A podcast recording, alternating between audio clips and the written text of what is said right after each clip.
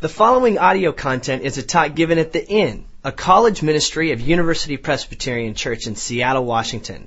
For more information, please visit our website at www.upc.org forward slash university.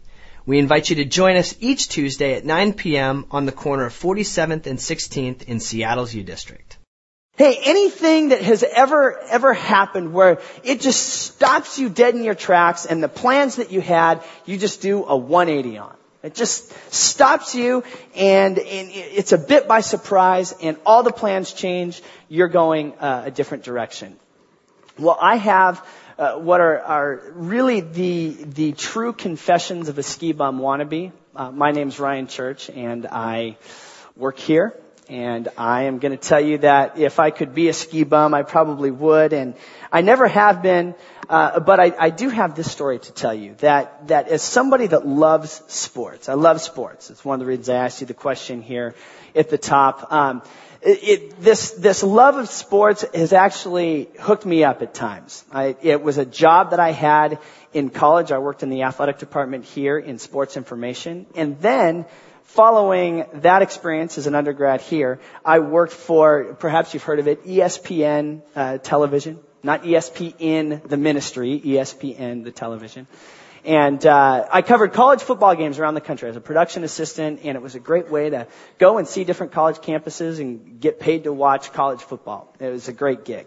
Well, as part of that gig, I often had to work the bowl games around the holiday season and, and around New Year's. And, and one year in particular, I was covering this game in Memphis called the Liberty Bowl. It was on New Year's Eve. And, and of course, I wanted to come home for, you know, at, at least some of the holiday. And so after the game uh, that was earlier on in the day, I hop on a plane. And on this plane, uh, you know, it, it, we get the, the, uh, New Year's, uh, I guess call from the cabin from the pilot who just said, Hey everybody, it's New Year's in Seattle. Happy New Year everybody. And, uh, it, it, you know, it's like kind of anticlimactic until the woman just to my left kind of turns to me and she's a little bit older than me, maybe what some of you might call a, a cougar if you've seen Ocean's 12. and, uh, and she says, you want a kiss? And, you know, and that's not really why I tell this story. I tell this story to say that when we got on the ground, I checked my messages on my phone, and and a buddy of mine that that uh, was up at Whistler had said, "Church, dude, it is dumping up here, and you need to make it happen because it is going to be boot to thigh high tomorrow, and you are not going to want to miss this." Now, this is at 1:30 in the morning, New Year's Eve day, whatever you want to call it. And all that to say, after, you know, eluding the, the prowling of the cougar, I was able to grab my bags and instead of going home, the plans that I had had, I pointed the Toyota Camry, not the, not the, uh, the Corolla that I now have, the S. This was the Camry, the Must-T. And the reason it was called the Must-T was because there was a leak in the trunk and this thing was basically moldy. And there were times like where I would hop in and put my, my feet in the, you know, like by the, the pedals and stuff, and I literally heard like, and it was musty because it smelled musty. So anyway, I pointed the, the Toyota Camry north, didn't stop till Whistler Village, and it was awesome. Great decision. When was the last time you had that though? That a message that just changed the plans? Be it a voice message, a text, something happens in a moment's notice that causes you to go a different direction. And that's exactly what we're going to look at as we continue through the book of Mark tonight. We will look at the, the invitations that Jesus gives to individuals that are, are mysteriously perhaps so compelling that these guys follow immediately. We're going to take a look at a person that comes and meets us and calls us into relationship with himself. We're going to look at a few different texts tonight, again from the front end of the book of Mark. But let's ask the Lord to help us as, as we do that. Lord, we stop tonight. And we ask that you would give us the eyes to see you in this text to see what you're up to, to see an invitation that is also for us in the place that we're at right here. Lord, help us out as we come to these texts tonight in Christ's name. Amen. Now, if you were not here last week, we're glad that you've chosen to be here this week for sure. And we got started by reframing this popular question, a popular question that's on bands, the, the great question, what would Jesus do? To guide you in those moments of kind of going, you know, yeah, of, of a, a moral crossroads, perhaps you don't know what to do. What would Jesus do? Only we're going to reframe that and ask, what did Jesus do? We're going to ask that as we look through the book of Mark at the images, because in order to answer the question, what would Jesus do? If we're going to have any shot at answering that well, we need to know what, in fact, Jesus did. So we continue in that quest uh, tonight. We started by looking at Jesus' baptism and temptation at the beginning of his ministry, and remember that, that we see a God from the very beginning that identifies with us, but not just with us and all of, and all of the good things about us. It, we see a God that in his baptism and temptation also identifies with us and our sin. And that we understand that in that identification, we claim the great words that were at the end of the text last week. This is my beloved child, whom I love. With him I am well pleased. We get to claim that as Jesus identifies with us. So last week, if that's what we see, this year we get to see a God that gets up in our joint, up close and personal. And I think you're going to get a taste of that as we dive in tonight. We begin with uh, Mark, again in the first chapter, beginning at the 14th verse. It says this. After John was in prison, Jesus went into Galilee proclaiming the good news of God. The time has come, he said. The kingdom of God is near. Repent and believe the good news. Now right here, Jesus picks up that message of John the Baptist and continues to communicate that there is a sense of urgency. The time has come. There's a sense of urgency on this. Remember last week we talked about that John the Baptist, the alarm clock has gone off and something different is happening. And in fact, something different is among you. Turn and believe that something better is coming. It is then that Mark launches into to almost an example as we continue in verse 16. It says this, as Jesus walked beside the Sea of Galilee, he saw Simon and his brother Andrew casting a net into the lake, for they were fishermen. Come, follow me, Jesus said, and I will make you fishers of men. At once, at once, they left their nets and followed him. When they had gone a little further, he saw James, son of Zebedee, and his brother John in a boat preparing the nets. Without delay, he called them, and they left their father Zebedee in the boat with the hired men and followed him.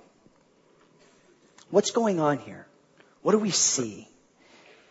Jesus has walked into the personal space of some fishermen and totally, totally disrupted them. Total, total interruption. Don't you hate it when that happens? When there's an, when there, there's an interruption? I know over the last 17 days, for, for me, interruption has become a bit of a lifestyle. I have a, the reason I say 17 days is that that is exactly how old my, my oldest son is. And it's like just as I make the space to read a book or check out the newspaper or, or get the, get the updated college football scores, Carson starts crying or he wants to eat or he wants his diaper changed. But it's just a total interruption. Come on, man. And, and he has no respect for if it's 4 a.m. or 4 p.m. He just kind of does his thing. It's an interruption. Now, I can't blame it all on Carson uh, I am somebody that is that is easily interruptible. Okay, if it wasn't Carson, it might be something else, like say, for example, the internet. Okay, I hate I hate the internet. It that is the place that I just I I waste tons of time. It's a total interruption. Like the moment I'm I stop thinking about one thing, I'm thinking, oh, well, maybe I'll check uh, Facebook, see what's up, you know the internet can be a, a, it's not really as much an interruption as much as it's a distraction. And then I think back to when I was a student here at UW in the fraternity, that there were, there were these, these these moments where I'm thinking, okay, I've got a nice chunk set out here to study, and then some dudes would bounce into my room and be like, hey, church dude, we're to go down to the IMA and play some hoops. You want to come with us? I'd think about it for, for like a half a second, be like, sure.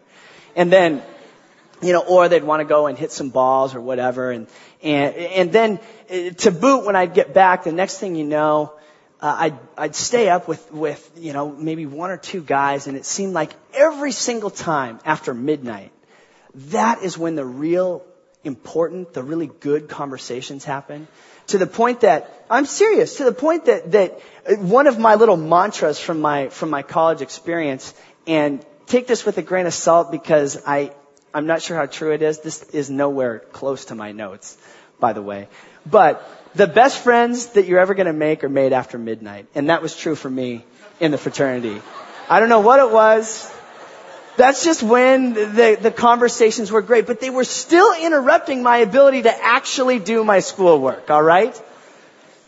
Yet it was in those interruptions that the, that I had some of the richest moments. It was sometimes when guys got up into my personal space that those are the moments that I recall that are most meaningful for the time that I had in college. Sometimes those interruptions are exactly where we're supposed to be in a moment. They can be the most special moment. Some of the best moments I have, believe it or not, are when Carson wakes up at 4 a.m. and is totally alert and there's some good father and son time right there. Total interruption, but there's a blessing in it.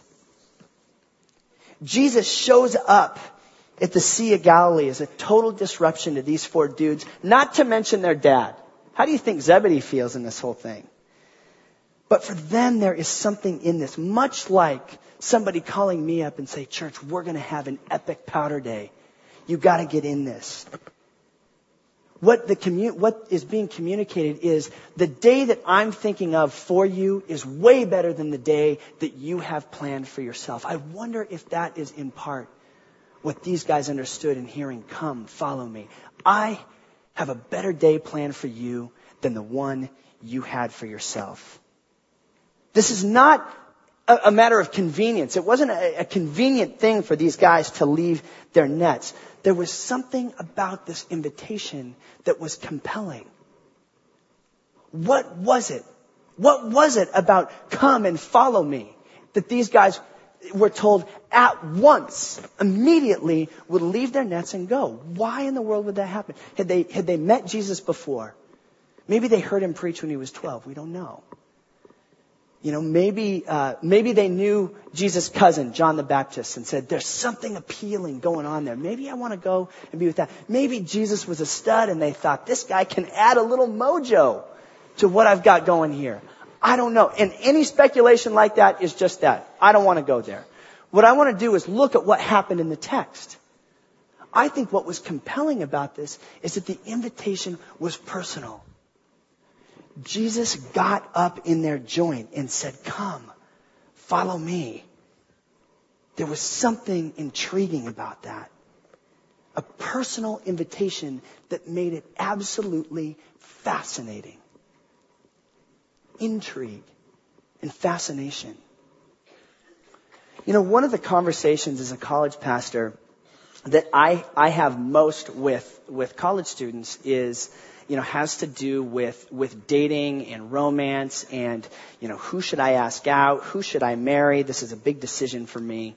And it's, it's always a fun, dynamic conversation for sure. But in, in people, especially, alright guys, especially with guys, there, there can often be this dilemma of, well, I just, I just don't know.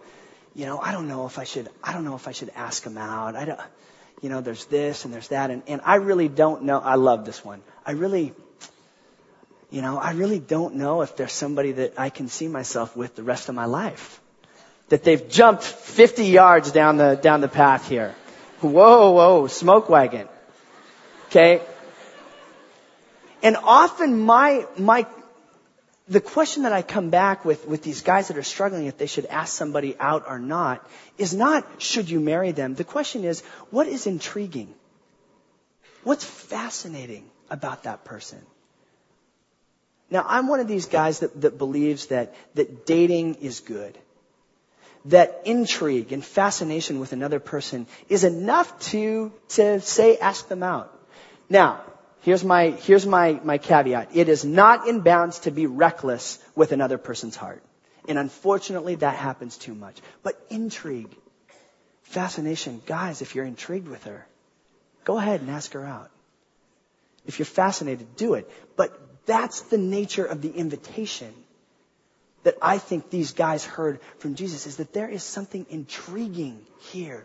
There's something about intrigue and fascination that can move us into something new and different. And I think that is enough.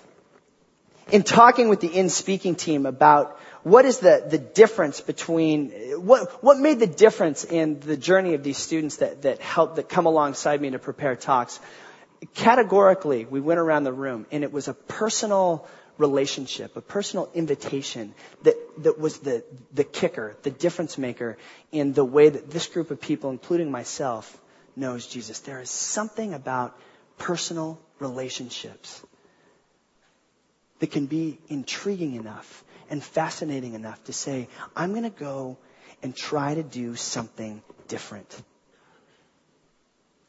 Where are you being interrupted in a place that, it, that, that you find yourself intrigued? That it is not totally important to get back to what you're doing. Are, those, are there, there those places in your life where there's a fascination with, with why am I being bothered here? Why does this keep coming up? I think those are important things for us to notice. Let's move on to another intriguing encounter with another guy that Jesus interrupts. Guy that is, Jesus is walking along the side of a lake. It says this in chapter 2 verse 13. It says this, once again, we see that again. Once again, Jesus went out beside the lake. A large crowd came to him and he began to teach them. As he walked along, he saw Levi, son of Alphaeus, sitting in the tax collector's booth. Follow me, Jesus told him. And Levi got up and followed him. Different dude, same end. Again, we see Jesus just kind of bouncing up to somebody and being a total interruption. Now, I want you to think about this scene a bit like this. Often tax collectors set up shop on the side of the road, much like, like you would picture a toll booth. For those of you that, that might live around Gig Harbor, you see that toll booth on the Tacoma Narrows Bridge. So think of it like that a toll booth to collect money from people, but these guys were, were a little bit more aggressive than the guys in the good to go lane, okay? These are, these guys that, that sat in these toll booths were basically uh, extortioners, extortionists, extortioners. It was a place to see who had what and then kind of push them to the very edge of, of getting as much out of them as they could without, you know, totally demolishing them. As a result, as you can imagine, if that's what happened every time you crossed the Tacoma Narrows Bridge, you would loathe and detest the guys that sit in those booths. People probably hate this guy. But keep in mind, Jesus, in, in the text it says a large crowd came to him. I wonder if this large crowd is watching Jesus give an invitation to a guy that they hate. Levi was intrigued by the invitation. Probably a very wealthy, wealthy man. And he decides to leave the booth and follow. Unlike those fishermen, those four guys that we saw earlier, that could easily return to their jobs, you gotta understand that, that a toll booth, a, a tax collector like this is a lot like mafia. Once you're out, you're out. There's no going back once you have, once you have stepped out of the toll booth and gone to follow this guy. The fisherman could probably go back, and actually we see that later on. For Matthew, that's what Levi's re- renamed.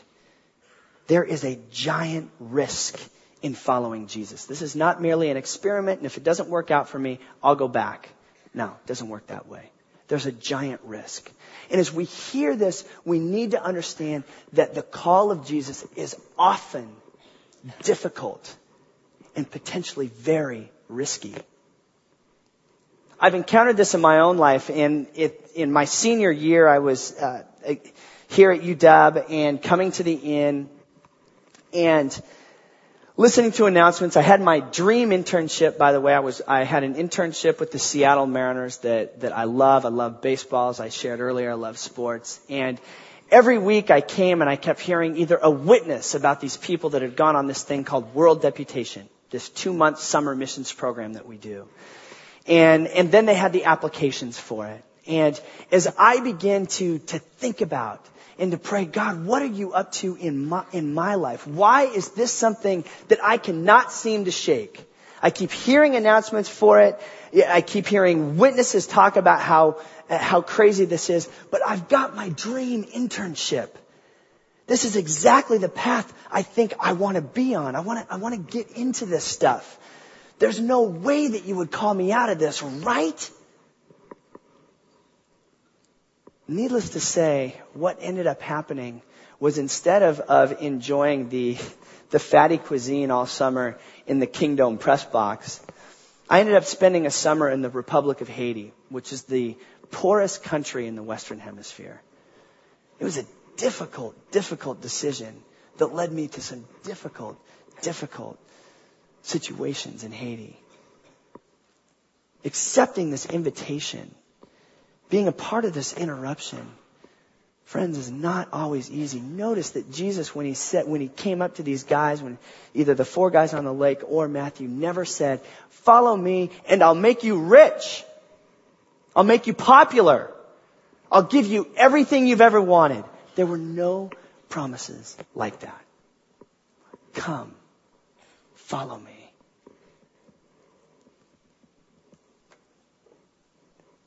It might be intriguing and fascinating, but it requires taking a risk. And what we see in Levi is it was more risky than the others.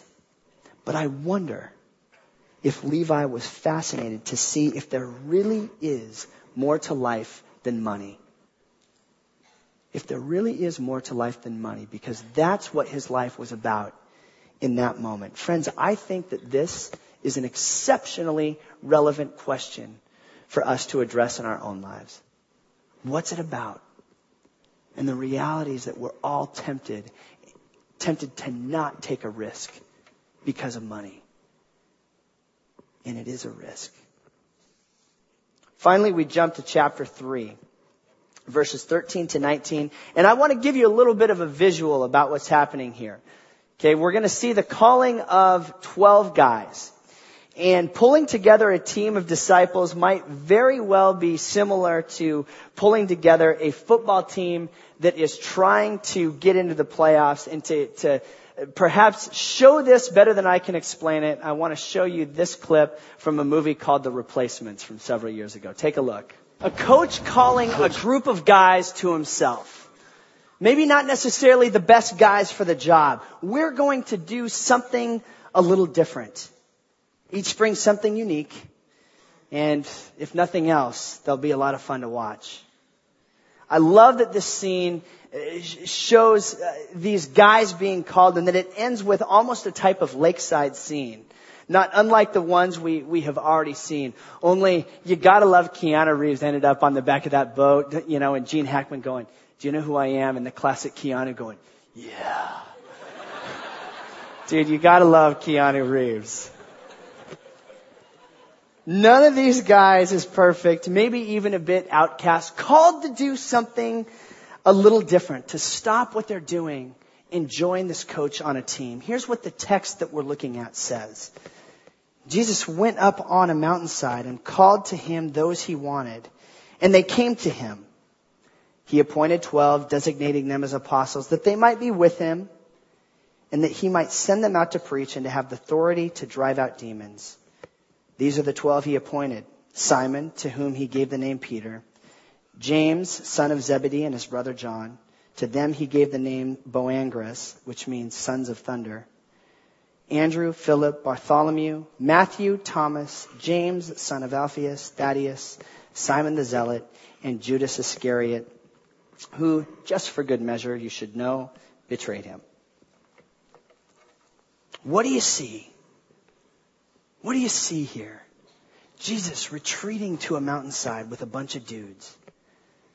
After these two accounts near the Sea of Galilee, we see Jesus, we see him withdraw to a mountainside with a few guys he wanted to come to him.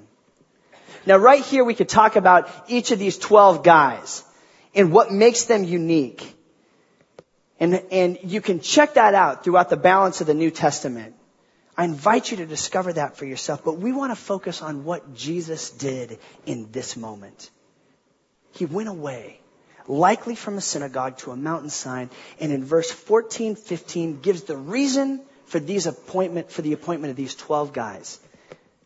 That they might be with him, that they might send them out to preach and to teach and to have the authority to drive out demons. I think one of the genius things of Jesus' leadership is that he gives you the, a very narrow thesis. For those of you that have term papers coming up, notice how Jesus kind of hones in and says, here's your purpose. And everything ends up being attached to that. So what? So what do we do with this? What do we do with the reality that Jesus interrupts a few guys and then takes them up onto a mountainside? What, what are we supposed to do with this? What does it mean? Two things. Like last week when we, when we saw Jesus identifying, we see a God that is interested. Interested enough to approach and interrupt. What we hear about Jesus preaching, the kingdom of God is near. Repent and believe the good news. Followed by this invitation, by walking up into the joint of ordinary guys It is in Jesus' action, the kingdom of God is near and coming up, that we get the idea that God in Jesus has invaded this world. He has moved into the neighborhood. He has interrupted things and says, it's going to be a little bit different than you thought. I'm not going to come in and just wipe things out. I'm going to come in and I want you on board. We're, we're in this thing together. I'm interested in you. In a very personal way, we see Jesus is doing something very different. Friends, here is what Jesus is saying. Jesus is calling you. He's interested in you. Our Lord is interrupting you. God is interested in you. God is interested in you.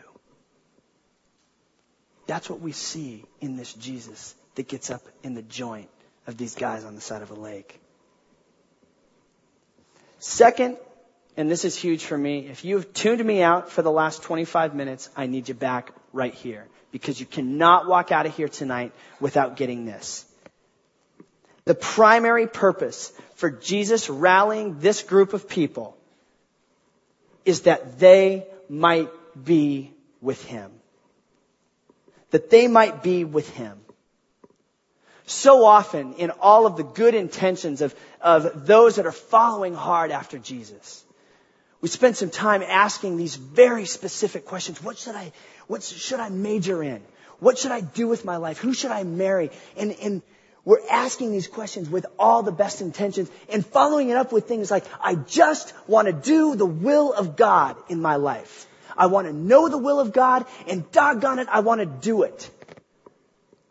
And we have these very narrow conclusions and very narrow answers that we, we want God to deliver on that would be His will for us. And the irony is this, that the will is very narrow. God's will is first and foremost this, that you might be with Him before we get to asking any of the other specifics of, of those questions that, that I just laid out, and, and so many others, the will of God, my friends, is that you might be with Him first and foremost. Friends, the call of the gospel to us begins right here. That you would be with Jesus, to be with Him. So the invitation of this text is to you to draw close to Jesus, to be with him, whether you are a fisherman, a tax collector, a zealot. There's not one type of person. The invitation is to a personal and intimate relationship with Jesus Christ that you might be with Him. When you are with Him, you get to know Him. And when you know Him, you get energy for Him. And when you have energy for Him, you begin to take risks. And life is meaningful and dynamic with purpose. That you might be with Him. So, to, so tonight I ask, are you with Him? Are you with Him? Do you want to be? Why or why not? And if you're, if you're asking the why not, that's fine. And then this, what's keeping you? Do you know who Jesus is? Do you respect him? What's keeping you from respecting Jesus? And when you can put your finger on those things, let's find those answers out together. Are you with him? Let me pray for us. Lord, we want to know you. We want to be with you. We want to have energy for you. Lord, we want to see you. So, Lord, in your mercy, would you help us out uh, that we might draw close to you, knowing that you invite us and that you draw close to us. Lord, it's a mystery, and we don't always get it, we don't always feel it. And so tonight we ask, Lord, uh, help us out. Reveal yourself to us. Help us to know you more. Thank you for your word. It's in Christ's name we pray. Amen.